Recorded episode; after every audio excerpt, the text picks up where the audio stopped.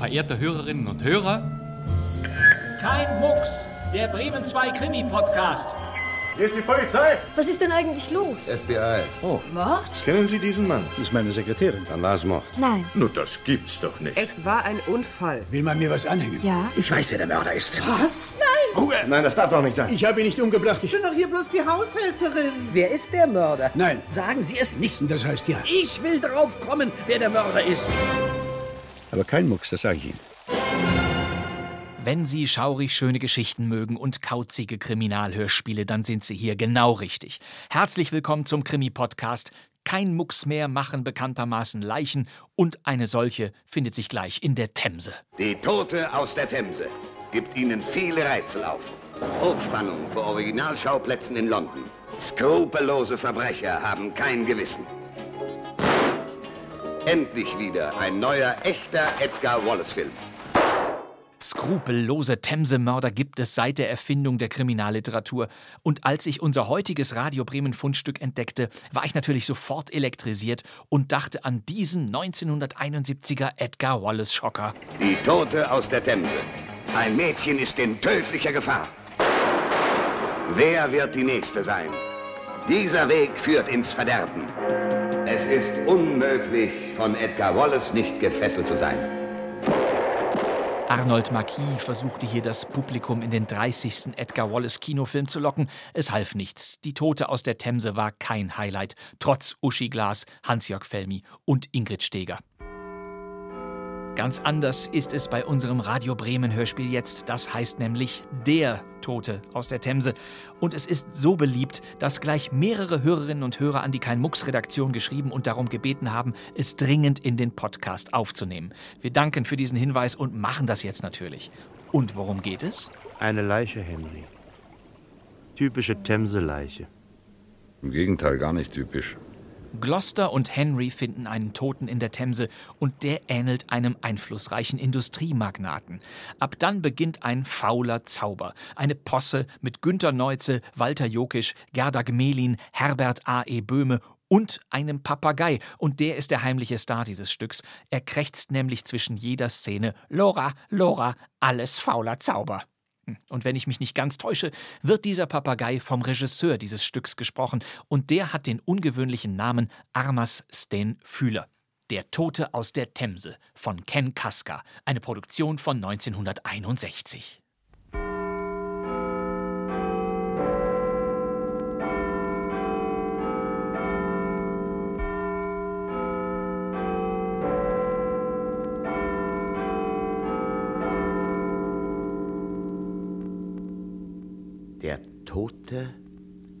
aus der Themse.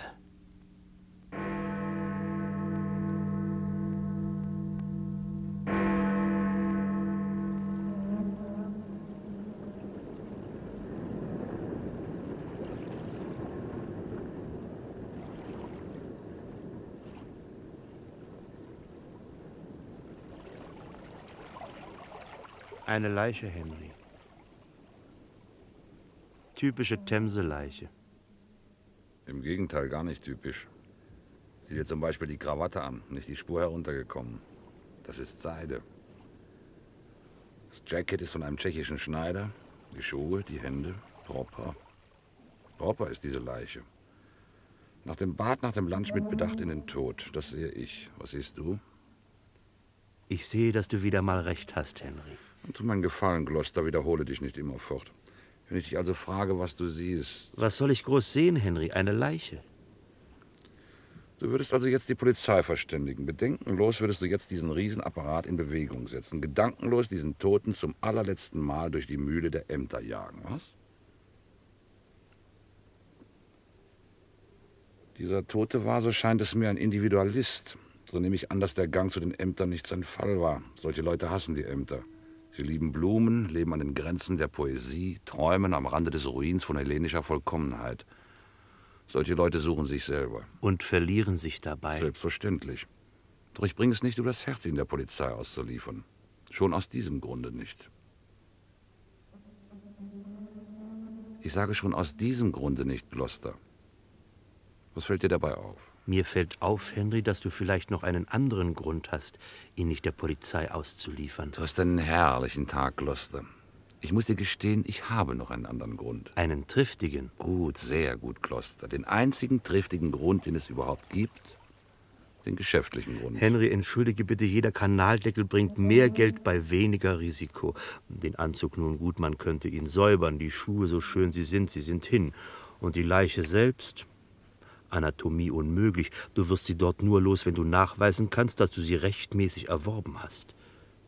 Vielleicht hast du Privatkundschaft, von der ich nichts weiß. Ach, Kloster, du bist ein ehrlicher Mensch. Verträumt, saumselig und dumm, aber ehrlich. Wenn es auch der Grund ist, warum ich an dir hänge, manchmal betrübt es mich. Sieh dir bitte diesen Gentleman an. Sieh ihm ins Gesicht. Schätze, wie lang er ist, wie dick und so weiter. Aber sieh ihm zuerst ins Gesicht. Na, Gloucester? Merkst du nichts? Gar nichts? Mit wem hat er so viel Ähnlichkeit, dass er es selber sein könnte? Hm? Du hast recht. Dass ich das nicht gesehen habe. Tausendmal recht hast du. Oh, ich Dummkopf. Na also, mit wem hat er Ähnlichkeit? Ähnlichkeit? Aber Henry, er ist's der große Simon Stetson. Aber ja, ich kenne ihn doch. Tausendmal habe ich ihn gesehen in Zeitungen, in Illustrierten, wie er aus dem Hause trat, aus der Bank in Epson, beim Gartenfest der Königin. Jede Falte an ihm kenne ich, jeden Zug seines Gesichts. So lang wie er, so schlank wie er, dasselbe Haar, dieselbe unverkennbare graue Melange. So pflegt er das Jacket zu schließen. So diskret waren seine silbrigen Binder. Gewiss, die rötlichen Wangen sind fahl jetzt. Das ewig wache Auge ist hin. Aber er ist's, Henry. Er ist's. Der große Simon Stetson. Was mag ihn zu diesem Gang in die Themse bewogen haben? Du hast eine Art Schwärmerei für die Großen des Kapitals und der Krone, die weit über ein Bekenntnis zur westlichen Welt hinausgeht. Sie sind England, Henry. Und das wage ich nicht zu entscheiden. Du bist ein Kindchen dieser Zeit, Gloucester, ein Opfer der Presse, der Massenwerbung. Du hältst Kunsthonig für Bienenfleisch, du hältst die Falschen für die Echten. Er ist es nämlich nicht. Er ist nicht der große Simon Stetson. Wo ist zum Beispiel der kleine Leberfleck unter dem Kinn, den er zu überpudern pflegt? Henry, du bist ein Genie. Das ist eine Enttäuschung, wie? Endlich darfst du ihm ungehindert die Hand auf die Schulter legen, dem großen Simon Stetson. Und dann stellt sich heraus, dass es gar nicht ist. Schmeißen wir ihn wieder rein. Das werden wir nicht tun, Gloucester. Du dauerst mich so sehr in deiner großen Enttäuschung, dass ich mich entschlossen habe, dir den echten, den großen Simon Stetson vorzuführen. Ich werde dich mit ihm bekannt machen. Was hältst du davon? Oh, Gloucester, wenn du so recht dumm guckst, dann bin ich nur froh, dass du kinderlos bist. Henry, du hast etwas vor. Ich spüre es. Natürlich weiß ich noch nichts, das ist klar. Ich kann es ja auch noch gar nicht wissen, nicht wahr? Wir werden für diesen Gentleman einen Sarg herbeischaffen müssen. Ich weiß eine Quelle. Ach, die Quelle, wo die Särge entspringen. Gut, du also fängst einen Sarg. Im tiefen Keller unseres Hauses werden wir ihn so dann aufbahren. Wäre es ja auch möglich, ein paar Stangen Eis aufzutreiben, Gloucester? Sicher, Henry, eine Kleinigkeit. Schön. Das wäre das. Dieser Gentleman wäre versorgt. Kerzen, ein paar Nelken wie zum Dinner, Gloucester. Du wirst zufrieden sein, Henry. Guter Junge. Aber nun weiter. Du kennst Brisbane und Brisbane? Ja. Dort wirst du dir eine piekfeine Dienerchauffeuruniform ausleihen. Wäre dir blau recht, Henry? Ich in blau. Du kennst mich nicht wieder. Also gut, eine blaue. Du gehst weiter zum Birdcage Walk. Birdcage Walk, feine Gegend, Henry. Dort suchst du dir die eleganteste Limousine aus, die du alsbald zu mir bringen wirst. Ah, du willst mal ganz groß ausfahren, was, Henry? Ich gehöre zu der Sorte Gentlemen, die lieber drei Schuhputzer als einen Chauffeur beschäftigen. Ich resigniere vor Automobilen, Gloucester. Und wann willst du mich mit Simon Stetson bekannt machen? Gloucester vergisst nichts. Du hast es mir versprochen, Henry. Ich werde mit ihm telefonieren. Und dann wirst du ihn abholen. Du weißt, wie man mit der Mütze in der Hand neben dem Wagen zu stehen hat. Schlag öffnen, herumsausen und so weiter. Das kriege ich hin, Henry. Ich werde es vorher ein paar Mal probieren. Bitte, aber nicht gerade vor der Stetson-Villa. Simon Stetson ist ein Selfmade-Man und die achten sehr auf das Benehmen der anderen.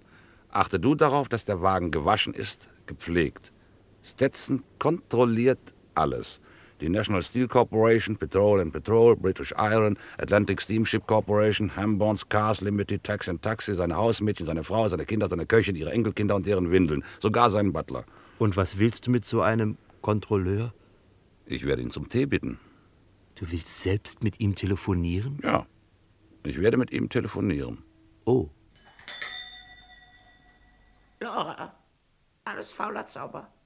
Ja, alles voller Zauber. Simon ist wirklich ein Zauberer, liebe Evelyn. Ich weiß nicht, was wir ohne ihn täten. Zauberer hin, Zauberer her. Ich habe bei diesen verfluchten Zauberern. George Humphrey. Schön. Bei diesen Zauberern habe ich immer das Gefühl gehabt, sie arbeiten mit einem Trick. Es ist alles nicht wahr. Es ist Falschgeld, was wir, das Publikum, für bare Münze nehmen. Was ihr anfasst, wird zu Gold, George Humphrey. Ist der neue Sportwagen vielleicht aus Pappe? Hat er einen doppelten Boden? Ist unser schlichtes Schloss eine Fata Morgana? Ernähren wir unser Personal etwa mit hingemalten Klößen? Ach, ihr versteht mich nicht. Wir leben von Dividenden. Was ist das? Dividende? Das kommt von Teilen. Wir teilen mit den anderen. Na, ist das nicht hübsch? Das ist doch menschlich. Oder kenne ich mich da nicht aus? George Humphrey, du bist in Oxford durchgefallen, du bist in Cambridge durchgefallen. Nun kannst du nicht mehr durchfallen weil wir uns bei unserem Namen eine mindere Schule nicht leisten können. Ich werde zwar meinen Bruder nicht als dumm oder gar unbegabt empfinden, das kann ich mir bei unserem guten Ruf ebenfalls nicht leisten. Wer Geld hat, ist immer klug. Aber dass du das mit den Dividenden nicht verstehst, das darf mich wohl insgeheim wundern, nicht wahr? Oxford, Cambridge. Als ob da Gladiatoren gezüchtet werden. Virtuosen, Fortunas Eintänzer, was weiß ich. George Humphrey. Verzeih mir mal, aber ich habe immer das Gefühl, wir tanzen auf einer Glasscheibe über dem 25. Stockwerk. George Humphrey, du hast immer ein Gefühl. Gefühl. Mit Gefühl, George Humphrey, kannst du höchstens mal ein Gedicht machen. Geld aber macht man mit Verstand. Streitet euch nicht, liebe Kinder. Ich glaube, ich weiß etwas sehr Schönes. Mama? Ja. Habt ihr das fantastische Automobil gesehen, mit dem Simon Stetson soeben fortgefahren ist? Eine konservative Protzkarre war das. George Humphrey. Es gehörte dem 14. Earl of Hull. Habt ihr diesen vornehmen blauen Chauffeur gesehen? Blau. George Humphrey. Die besten dieser kleinen Leute aus dem Volke zu kränken, ziemt sich nicht für einen Stetson. Mama, du wolltest uns doch etwas erzählen. Ja, mein Kind. Simon Stetson erhielt einen sehr diskreten Anruf, einen geheimnisvollen, möchte ich beinahe sagen. Er war sehr aufgeregt, der große Simon Stetson, angenehm aufgeregt natürlich, und ich vermute, ich vermute, ach, es wäre die Krönung seines Lebens, seines Werkes. Ich vermute, nun, Evelyn, was vermute ich wohl? Das Adelspatent. Liebes, liebes Kind, ja, das vermute ich. George Humphrey, Sir Simon. Wie würde das wohl klingen? Sir Dividende. George Humphrey, du bist ein Nihilist. Wunderschön würde es klingen, Mama. Oh, unser Papa, er ist ein genialer Mann. Das ist er, mein Kind. Und wir müssen alles tun, um uns seiner würdig zu erweisen. Nie dürfen wir ihn enttäuschen. Wir müssen zu ihm halten. Frauen haben eine Art, reichen Männern die Treue zu halten? Göttlich beinahe. Und zäh wie Knochenleim. George Humphrey. Laura, alles fauler Zauber. Laura, alles fauler Zauber. Die Achtung vor dem Individuum zwingt uns, das Licht zu dämpfen, wenn wir bei diesen Zwillingen, dem Toten wie dem Lebenden, der hier so friedlich schläft, Gloster, die Anzüge wechseln. Du willst dem großen Simon Stetson seinen fashion Anzug wegnehmen? Keineswegs. Ich will nur, dass unsere Leiche in einem anständigen Anzug unter die Erde kommt. Simon Stetson, der wird wieder erwachen und sich dann zum Dinner sowieso umziehen. Bis dahin muss er eher mit dem Anzug dieses Unglücklichen vorlieb nehmen. Es ging alles so schnell, Henry. Zu schnell. Und er freute sich so sehr auf dich. Aber ja, ich sah es doch deutlich. Er saß hinter mir im Fond und rieb sich die Hände. Wenn ich bedenke, eben noch quicklebendig und jetzt schläft er wie ein Toter. Es ging zu schnell, Henry. Ich bin erschrocken. Was hast du vor, Henry? Henry. Psst, still, mein Guter. Henry beschäftigt sich mit der moralischen Seite seiner Transaktion. Er versucht festzustellen, ob das, was er zu tun beabsichtigt, mit der Tragfähigkeit seines Gewissens in ein Verhältnis zu bringen ist. Ich bin ein empfindlicher Mensch, ein Ästhet, ein Humanitärer, da heißt es auf der Hut sein vor den eigenen Skrupeln. Fassen wir doch noch einmal zusammen. Wir gingen spazieren am Fluss. Nichts haben wir gesucht und fanden eine Leiche. Eine Leiche, mein lieber Gloster, das fiel mir bei ihrem Anblick sofort auf, hat ihre Position als Subjekt aufgegeben. Sie ist Objekt geworden, ist das klar bisher? Nein, Henry, nicht ganz. Sie hat sich von einer Person in eine Sache, einen Gegenstand, in ein Objekt verwandelt. Und was ist die Folge davon, lieber Gloster? Folge? Ich weiß nicht, wie ich es sagen soll, Henry. Die Folge davon ist, ein Gegenstand ist ein Geschäft oder keins. Eine Leiche, die zu ihren Lebzeiten nichts war und nichts besaß, ist im Allgemeinen kein Geschäft. Aber diese Leiche hat etwas Besonderes. Sie hat eine Ähnlichkeit, eine eminente, frappante Ähnlichkeit mit einem der großen Finanzmagnaten unseres geliebten Empire. Ach, da, ein Loch auf dem Strumpf eines Millionärs. Das ist allerdings eine Überraschung. Dieses Loch, lieber Gloster, weist auf andere Löcher hin. Hoffentlich ist nicht sein ganzes Hauptbuch voll davon. Aber Henry. Die Götter des kleinen Mannes sind eben keine Götter. Aber weiter in unserer Betrachtung. Aus dieser Ähnlichkeit hat unsere liebe Leiche zu ihren Lebzeiten anscheinend nichts gemacht. Versäumnis, Unfähigkeit, Ehrlichkeit, Vergesslichkeit, was weiß ich. Nun denn, als Person gescheitert, merke auf, Gloster, besitzt die Leiche als Sache durchaus ihren Wert.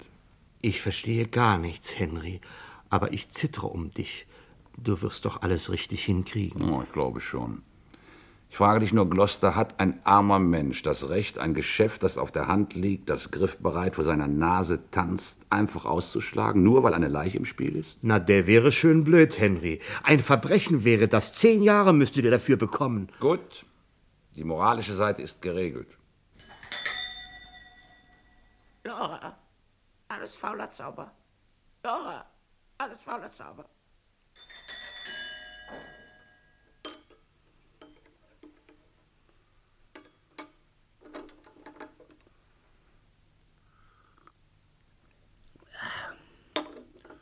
Der Tee ist der hochbezahlten Köchin wieder mal prächtig misslungen. Das reine Themsewasser. Heinrich hätte sich enthaupten lassen. Uns armen Menschen hat das Sozialgesetz die Hände gebunden. Der Jammer unserer Generation ist nicht mehr zu vergrößern. Was willst du? Ich wünsche Euer Gnaden wohl geruht zu haben. Und deshalb kommst du doch nicht extra. Was gibt's? Lady Thomas lässt Euer Gnaden fragen, ob Euer Gnaden wünschen, dass Ihre Gnaden den Tee mit Euer Gnaden nehmen soll. Soll das hier mitsaufen? Sage das. Guten Morgen, Thomas. Sir Thomas. Verzeih. Setz dich, Lady Thomas. Ja, trink das Zeugs da. Ich werde es bitte nicht einmal auffallen, dass es aufgewärmtes Themsewasser ist. Sicher nicht, Sir Thomas.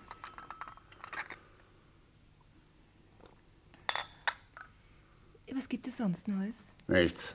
Nichts. Der ganze Erdball stinkt vor Langeweile. Die Aktien bewegen sich so flott wie die Grabsteine. Die Börse ist ein müder Pokerclub. Dabei glauben die Leute, sie machten Geschäfte. Lach nicht. Das ist nicht zum Lachen. Der Einzige, der noch etwas macht, ist dieser Stetson. Ein gescheiter Bursche, dieser Stetson. Nicht wahr, Sir Thomas? Ja, ein Haifisch. Ein Selfmade-Man. Ach, Sir Thomas, was waren das für wundervolle Zeiten, als man dich noch einen Haifisch nannte, als du noch ein Selfmade-Man warst, ein Börsenblitz, ein Industriedonner, ach ja. Und was der Teufel, Lady Thomas, wäre man nicht so arriviert, so saturiert. Man könnte es noch. Weiß der Teufel, man könnte es noch. Aber eine Chance müsste man haben. Zum Teufel nochmal. Ja, bitte. Guten Morgen, Lady Thomas.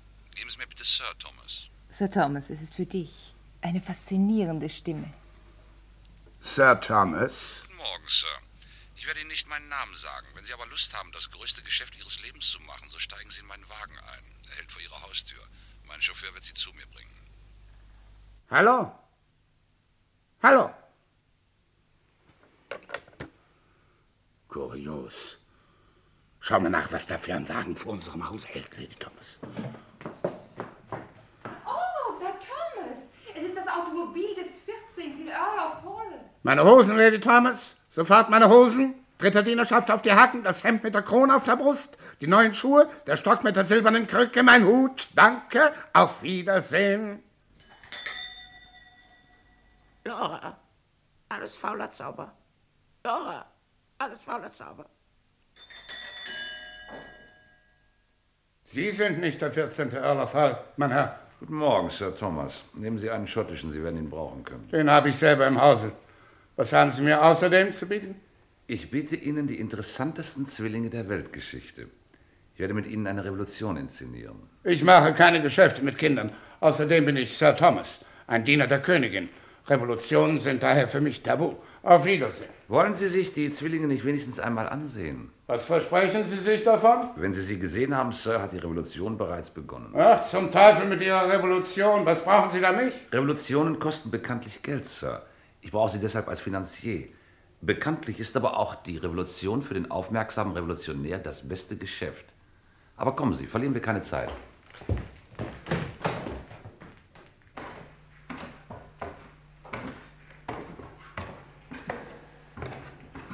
Nur die außergewöhnlichen Umstände versprechen außergewöhnliche Geschäfte, Sir. Sie hätten doch einen schottischen nehmen sollen. Wollen Sie bitte Ihren Kopf entblößen? Ein Toter? Halten zu Gnaden.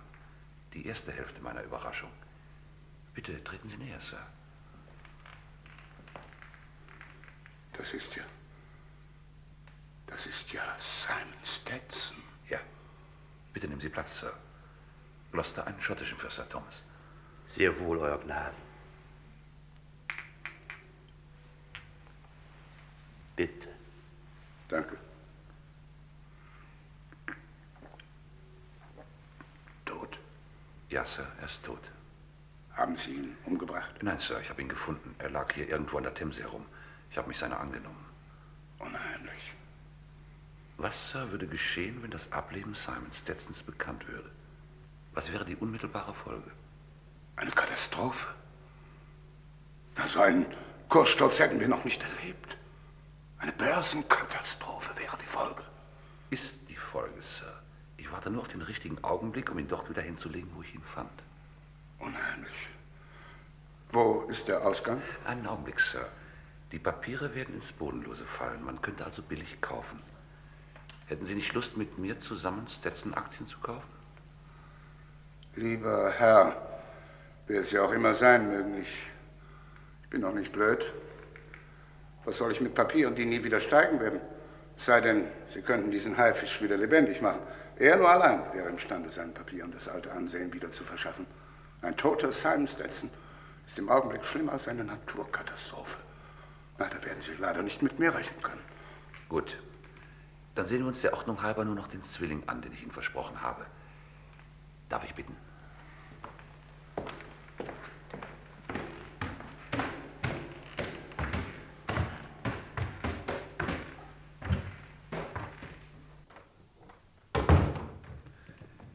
Ist alles in Ordnung, Gloucester? Alles in Ordnung, Euer Gnaden. Bitte hier rechts hinein, Sir. Den Hut können Sie wieder aufsetzen.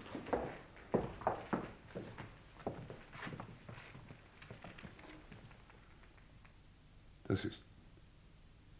Ja, das ist ja. Sind Sie wahnsinnig? Einen schottischen, bitte. Sehr wohl, Euer Gnaden. Bitte. Danke. Ja, bin ich noch da? Sir Thomas? Ja, bin noch da. Wo bin ich hier? In der Hölle? Nein, Sir, Sie sind mitten in einem soliden Geschäft. Wo haben Sie nun diesen Stetson wieder her? Hat der auch an der Themse herumgelegen? Nein, Sir, der ist zu mir gekommen. Kaum war er hier, hat er sich sofort schlafen gelegt. Er war müde. Er ist es. Es ist Simon Stetson. Gar kein Zweifel. Und dieser hier lebt. Er schläft nur. Kein Zweifel. Wie lange wird er schlafen? Eine Woche nehme ich an. Ja, ungefähr eine Woche. Sie können garantieren, dass er in einer Woche wieder erwacht? Dass ihm nichts geschieht? Keine Nachwirkungen? Gehirnschäden und so weiter? Er ist in einer Woche wieder normal zu gebrauchen. So ist es, Sir. Er wird lebendiger sein als je zuvor. Tja. In einer Woche kann man vieles erledigen. Wie denken Sie sich Ihre Beteiligung?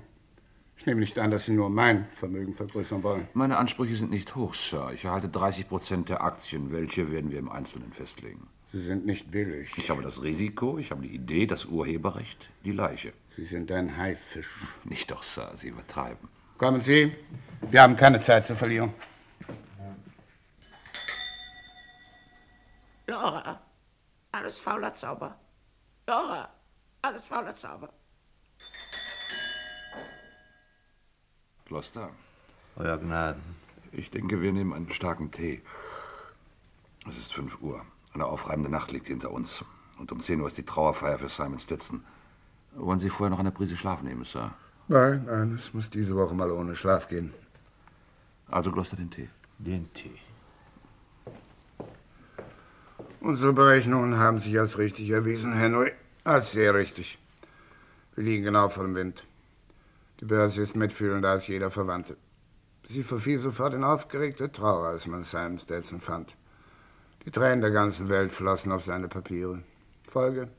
Sie fielen von 835 auf 211. Sie verstehen, dass ich ihn riet, noch nicht zu kaufen. Ist nur die Frage, wie viel die Nerven aushalten. Aber Sie werden wahrscheinlich recht behalten. Der richtige Sturz kommt erst morgen Mittag, wenn man weiß, wer zur Beerdigung nicht erschienen ist. Die Freunde, die Ärmsten, werden keine Zeit haben, zur Beerdigung zu gehen, weil sie retten müssen, was noch zu retten ist. Sie laufen mit ihren Stetson-Papieren umher wie ein Obsthändler mit faulen Äpfeln. Sie haben sich eben zu sehr auf Stetsons Gesundheit verlassen. Er war ein Diktator. Und wenn so einer stürzt, kriegen seine Anhänger das Laufen. Und Simon Stetson schläft. Ja, muss wohltuend sein, seinen Ruin verschlafen zu dürfen. Wenn ich mir vorstelle, man müsste solchen Stürzen mit Bewusstsein zuschauen. Hm. Kauft Brown, Brown and Brown Brothers für Sie? Ich habe alles an die Front geschickt, was in London Rang und Namen hat. Nahezu 30 Makler. Sie kaufen laut Order zurückhaltend, zögernd, fast widerwillig. Ich lasse dadurch den Eindruck entstehen, Sie würden nur aus Gutmütigkeit kaufen. Die Leute sind auf diese Weise froh, einen Dummen gefunden zu haben. Und Sie wissen, an wen Sie verkaufen sollen, wenn der nächste Sturz kommt. Um 10 Uhr ist die Trauerfeier. Punkt halb elf beginnt der Run. Stetson wird ins Bodenlose fallen und alles andere wird einfrieren. Ein schwarzer Freitag. Den wir in ein goldenes Weekend verwandeln werden. Wie lange werden wir brauchen, um die Papiere wieder in die Höhe zu treiben? Hm. Zwei Tage nach seinem Wiedererwachen fange ich an, ihn zu stützen. Dadurch wird er wieder gesellschaftsfähig. Andere werden sich anschließen, einige, weil sie etwas riechen, andere, weil sie müssen. Die Krone wird sich interessieren müssen, denn das Auflösen der Papiere wäre ein nationales Unglück. Oh, ich denke, in rund vier Wochen beginnen wir mit einer gemäßigten Papierbewegung. Der Tee, Euer Gnaden. Danke, Gloucester. Wer, Gloucester, hat unsere Leiche eigentlich gefunden? Ein Rattenfänger und ich, Euer Gnaden. Für mich war es ein eigenartiges Gefühl, ein und dieselbe Leiche zweimal finden zu dürfen. Doch ich war nach wie vor äußerst überrascht. Sehr gut, Gloucester. Ich habe sodann auftragsgemäß die Polizei, die Times und den Börsenvorstand angerufen. So haben wir keine Minute verloren, Sir Thomas. Bereits eine Stunde später reagierte die Wall Street. Gegen Mittag rief mich Glenford von Mispel und Mispel an. Evelyn Stetson hätte im Auftrag ihrer Mutter angefragt, ob und wie viel Stetson-Pakete Mispel und Mispel en bloc nehmen würden. Eine niedliche Familie. Und der Sohn? Dem gehört doch auch so allerlei. George Humphrey Stetson ist sofort nach Bekanntwerden des Unglücks nach Schottland gefahren. Zum Angeln. Laura, alles fauler Zauber. Laura, alles fauler Zauber.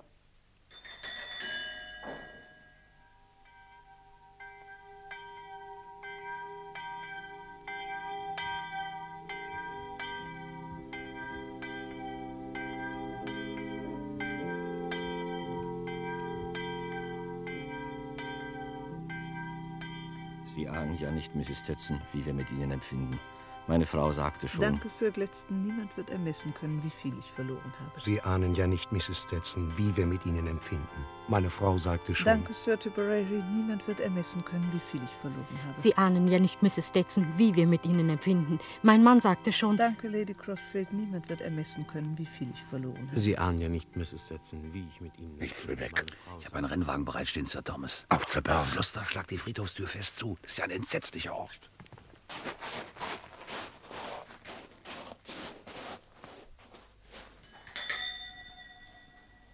Laura, alles fauler Zauber. Laura, alles fauler Zauber.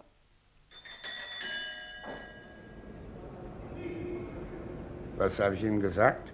Anstatt auf dem Friedhof zu sein, wie es sich beim Ableben eines alten Freundes und Geschäftspartners gehört, sind die alten Haifische auf der Börse. Der alte Hawk dort, ich habe den Mann nie so nervös gesehen. Ich gebe den Start frei für die Makler, Sir. Sie sollen kaufen, was das Zeug hält. Und verbreiten Sie, die Makler würden für eine ausländische Gruppe kaufen. Ist schon geschehen, Sir. Gloucester bearbeitet die Unterbeamten und Eckensteher. Wie wenig Freunde hat man doch auf dieser Welt. Kaum ist man tot und schon fällt alles über deinen Besitz her. Gauner, nichts als Gauner auf dieser Welt. Alles in Ordnung, Henry? Es klappt, als ob wir das jede Woche zweimal machten. Ist das nicht Evelyn Stetson dort in der schwarzen Robe? Eben auf dem Friedhof, da war sie doch noch vom Schmerz geschüttelt. Warum strahlt sie so? Sie hat soeben Brown, Brown und Brown Brothers den gesamten Familienbesitz an Stetson-Aktien verkauft. Teufelsmädchen, ganz der Papa. Simon Stetson wird sich überlegen müssen, ob es sich lohnt, angesichts einer solchen Familie wieder zu erwachen. Es ist nicht zu fassen. Kein Papier mehr über 51. Die Stetson-Kurse lösen sich auf wie Butter an der Sonne. Es ist unvorstellbar. Einen solchen Sturz habe ich noch nicht erlebt. Daily Dispatch hat zwei Seiten Vermutungen über Stetsons Selbstmord losgelassen. Sie hat keine ausgelassen. Stetson wird allerlei vorfinden, wenn er so recht herrlich ausgeschlafen wieder ins Geschäft kommt. Das ist dann echt das Selfmade-Man mit der Kraft eines Bullen. Ich würde immer noch jede Summe auf ihn setzen. Oh, ein famoser Kerl. Ich werde ihm jede Hilfe zuteil werden lassen. Wenn wir nicht wären, Sir, würde er vor die Hunde gehen. Wie stellen Sie sich übrigens Ihre zukünftige Flagge vor, Henry? Ich bin vorläufig der Vertreter einer ausländischen Bankengruppe. Später werde ich sehen. Meine Möbel sind verkauft, ich bin ins Claridge übergesiedelt. Alles ist in Ordnung. Es wäre nur noch Simon Stetson zu versorgen. Sind Sie sicher, dass das Erwachen ohne peinliche Zwischenfälle erfolgt? Sicher ist man nie, Sir. Aber ich glaube, wir haben hier alles erledigt. Der Sturz wird in einer Stunde vorbei sein. Es ist schon durchgesickert, dass Stetson gestützt wird. Ich nehme an, Sie gehen mit mir einig, wenn wir von morgen an schon wieder langsam steigen lassen. Gut, Henry.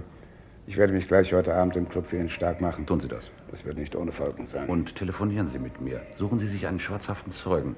Ich werde Ihnen dann Zusicherung geben und wir werden morgen früh eine feste Börse vorfinden. Gut. Machen wir diese Tür hinter uns zu. Laura, alles fauler Zauber. Laura, alles fauler Zauber. Gloucester? Ja, Henry? Wann wird Mr. Stetson erwachen? Ich schätze so gegen Mitternacht, Henry. Es ist jetzt neun Uhr, gegen zehn wird sein Schlaf unruhig werden. Was werden wir tun? Hast du den Bestattungswagen besorgt? Ja, Henry. Es war nicht einfach. Zwei waren bis oben hin beladen. Erst der dritte war frei. Er ist aus Chelsea. Es macht dir wohl nichts aus, Henry. Nein, Gloucester, das ist einerlei. Wir werden jetzt Mr. Stetson wieder in den Sarg legen. Das Eis hast du daraus entfernt? Das habe ich, Henry. Danke. Wir werden ihn gut zudecken, damit er sich nicht erkältet. Ja, Henry. Punkt 10 werden wir mit ihm auf den Friedhof fahren. Fürchtest du dich, Gloucester? Nein, Henry.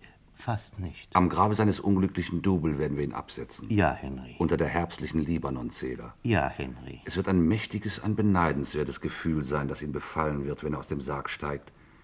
Den wenigsten Menschen ist so etwas beschieden. Du hast recht, Henry. Aber er ist ein tüchtiger Mann, er hat es verdient. Das hat er. Weiß Gott, Henry. Also, Gloucester, an die Arbeit. Laura, alles fauler Zauber. Laura, alles fauler Zauber.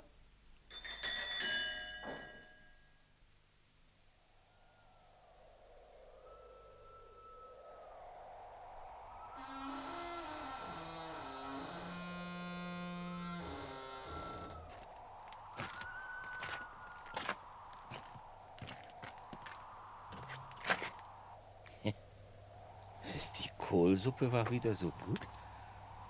Und dann esse ich zu viel. Und dann habe ich Halluzinationen. Nehmen Sie die Laterne aus meinem Gesicht. Also doch keine Halluzinationen. Mr. Stetson, was machen Sie hier oben? Was machen Sie hier? Ich sehe nach, ob hier alles schläft. Das ist meine Pflicht. Aha. Können Sie mir sagen, wie ich hierher gekommen bin? Sie sind gestern beerdigt worden, Mr. Stetson. Wollen Sie mir nun bitte erklären? Bitte. Sie sagten, ich bin beerdigt worden. So ist es. Wissen Sie, woran ich gestorben bin? Soviel ich weiß, haben Sie Selbstmord begangen. Sie liegen zumindest in keiner sehr achtbaren Reihe. Es ist natürlich möglich, dass Sie noch umgebettet werden. Versprechen kann ich nichts. Wollen Sie mir nun bitte erklären? Später. Ja, Sie sagen immer später, Mr. Stetson. Fünf Minuten nach zwölf müssen Sie wieder unten sein. Dann hat hier Ruhe zu herrschen. Ich bin dafür verantwortlich. Verstehe. Wann bitte habe ich Selbstmord begangen? Das weiß ich nicht. Zeitungen, die so etwas bringen, lese ich nicht. Ja, und jetzt frage ich, ich bin verantwortlich, auf welchem Wege sind Sie herausgelangt? Ich sehe, das Grab ist unbeschädigt. Welchen Trick haben Sie benutzt, Mr. Stetson? Ich weiß es nicht, Sir. Reichen Sie mir bitte die Hand, ich möchte aus diesem Sarg heraus. Ja, das möchten hier viele, Mr. Stetson. Ich kann dazu aber meine Einwilligung nicht geben. Wenn Sie aber nur ein paar Schritte gehen wollen, bitte. Doch ich darf nichts gesehen haben. Warten Sie, bis ich außer Sicht bin. Ich muss Sie aber bitten, sich in Zukunft an die Friedhofsordnung zu halten. Vergessen Sie nicht, fünf Minuten nach zwölf müssen Sie wieder unten sein. Dann hat hier Ruhe zu herrschen. Ich bin dafür verantwortlich. Auf Wiedersehen, Mr. Stetson. Wiedersehen, Sir.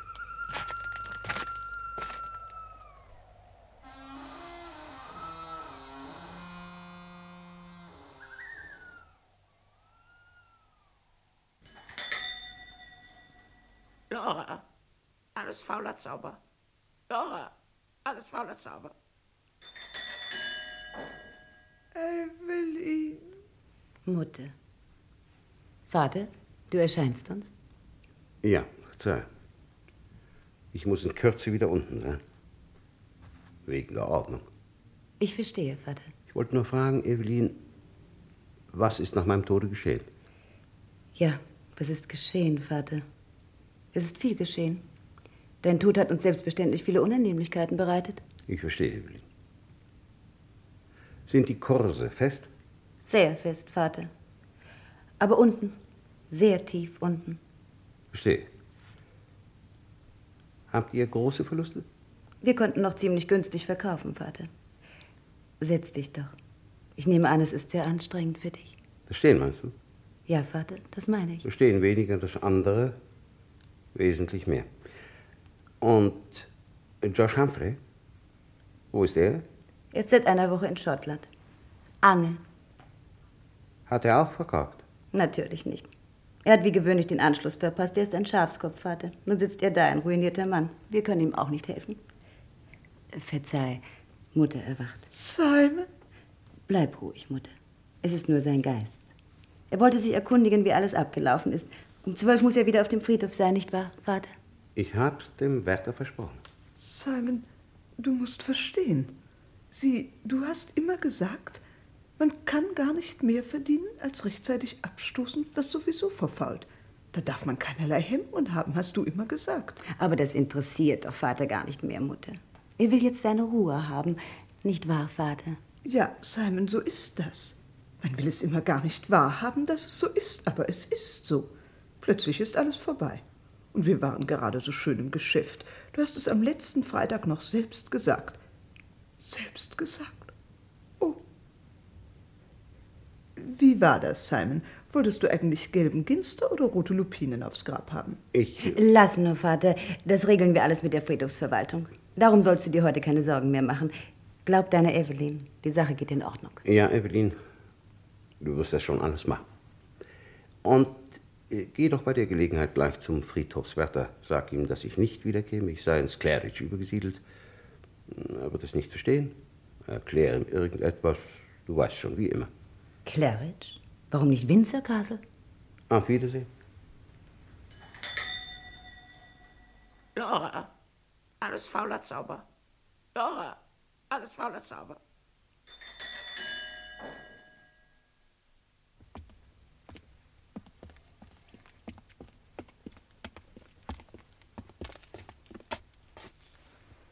Diese dumme Geschichte ist nun schon so lange her, dass endlich einmal etwas geschehen muss. Äh, Sie haben recht, Inspektor.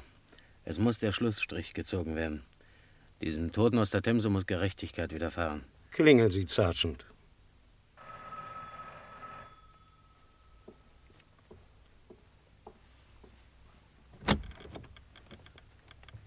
Sie wünschen bitte. Kriminalpolizei. Ist Sir Henry im Hause? Ja, Sir. Er ist daheim. Es wird Ihnen jedoch bekannt sein, dass Sir Henry in der vorigen Woche durch ein Dekret Ihrer Majestät der Königin in den Adelstand erhoben wurde. Seine Verdienste um das britische Kapital waren nicht mehr zu übersehen. Es findet aus diesem Anlass im Augenblick eine kleine Feier statt. Ich kann Sie daher nicht melden. Sie würden störend wirken, verstehen Sie. Machen Sie keine Witze, Mann. Melden Sie uns. Nun gut. Ich hoffe sehr, dass Sir Henry Spaß verstehen wird. Bitte.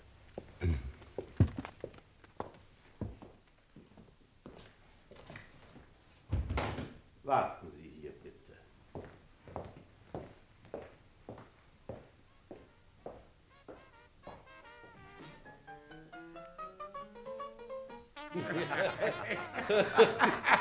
Sir Henry, auf Ihre Gesundheit, auf Ihr Genie. Danke, Simon. Auf das neue China-Geschäft. Woran Sir Thomas wieder mit 30 Prozent beteiligt ist. Auf die guten Zeiten. Was Sie in dieser Zeit aus den Papieren Ihres Sohnes gemacht haben, Simon, das ist eine Meisterleistung. Das macht Ihnen keiner nach. Danke, Sir Henry. Sie vergessen, dass ich durch Ihre Hilfe und die Sir Thomas natürlich wieder stabil geworden bin. Ja, ich kann sagen, stabiler, als ich es jemals war. Ja, ja, man spürt unsere Arbeit heute in jeder Börsenbewegung. Es war von jeher meine Philosophie, der Laden muss in Bewegung bleiben. Noch einen schottischen. Nano? Verzeihung, Sir Henry. Es sind zwei Herren von der Kriminalpolizei da. Ich vermute, sie kommen wegen des Toten aus der Themse. Das ist gut, Gloucester. Meine Herren, ich glaube, das geht uns alle drei an. Tja. Tja. Tja. Dann gehen wir ins Rauchzimmer. Bitten Sie die Herren ins Rauchzimmer, Gloucester.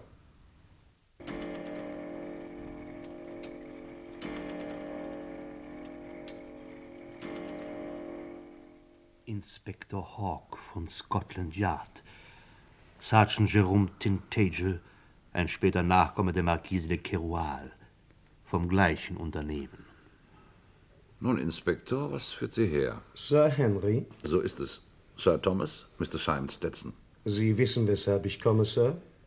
Ja, ich hörte, es sei wegen des Herrn aus der Themse.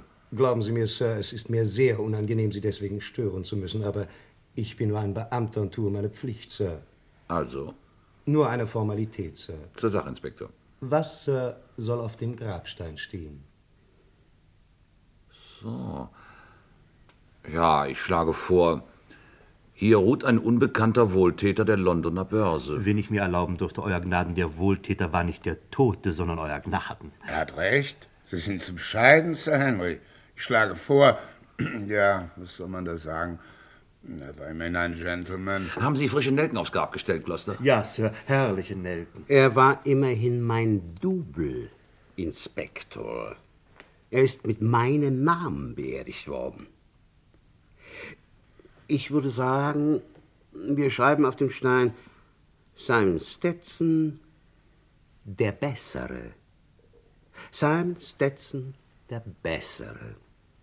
Der Bessere, denn wir müssen uns, meine Herren, darüber klar sein, dass Sehr er... richtig, Simon, aber das erörtern wir besser unter uns. Simon Stetson, der Bessere.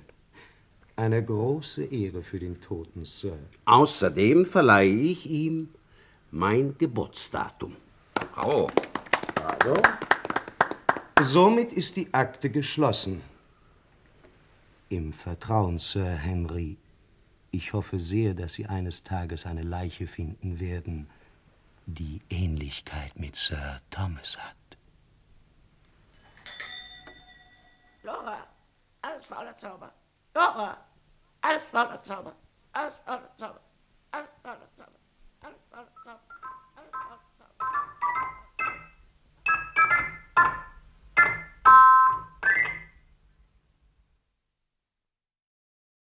Sie hörten Der Tote aus der Themse von Ken Kaska.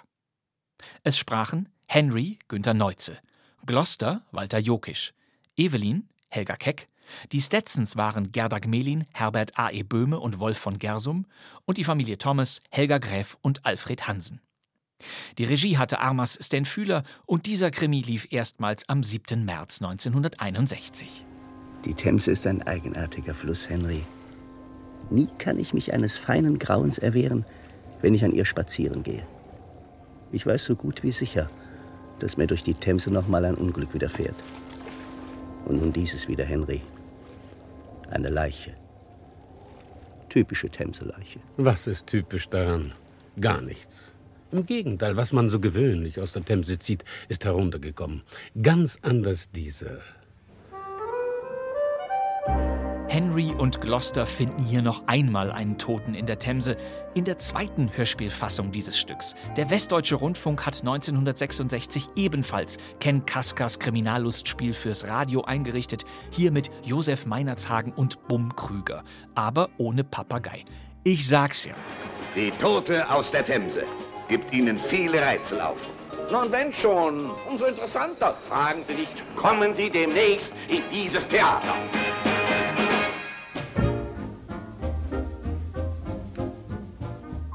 Demnächst geht es in diesem Theater weiter. Das war kein Mucks der Krimi-Podcast. Immer am Donnerstag mit einer neuen Ausgabe.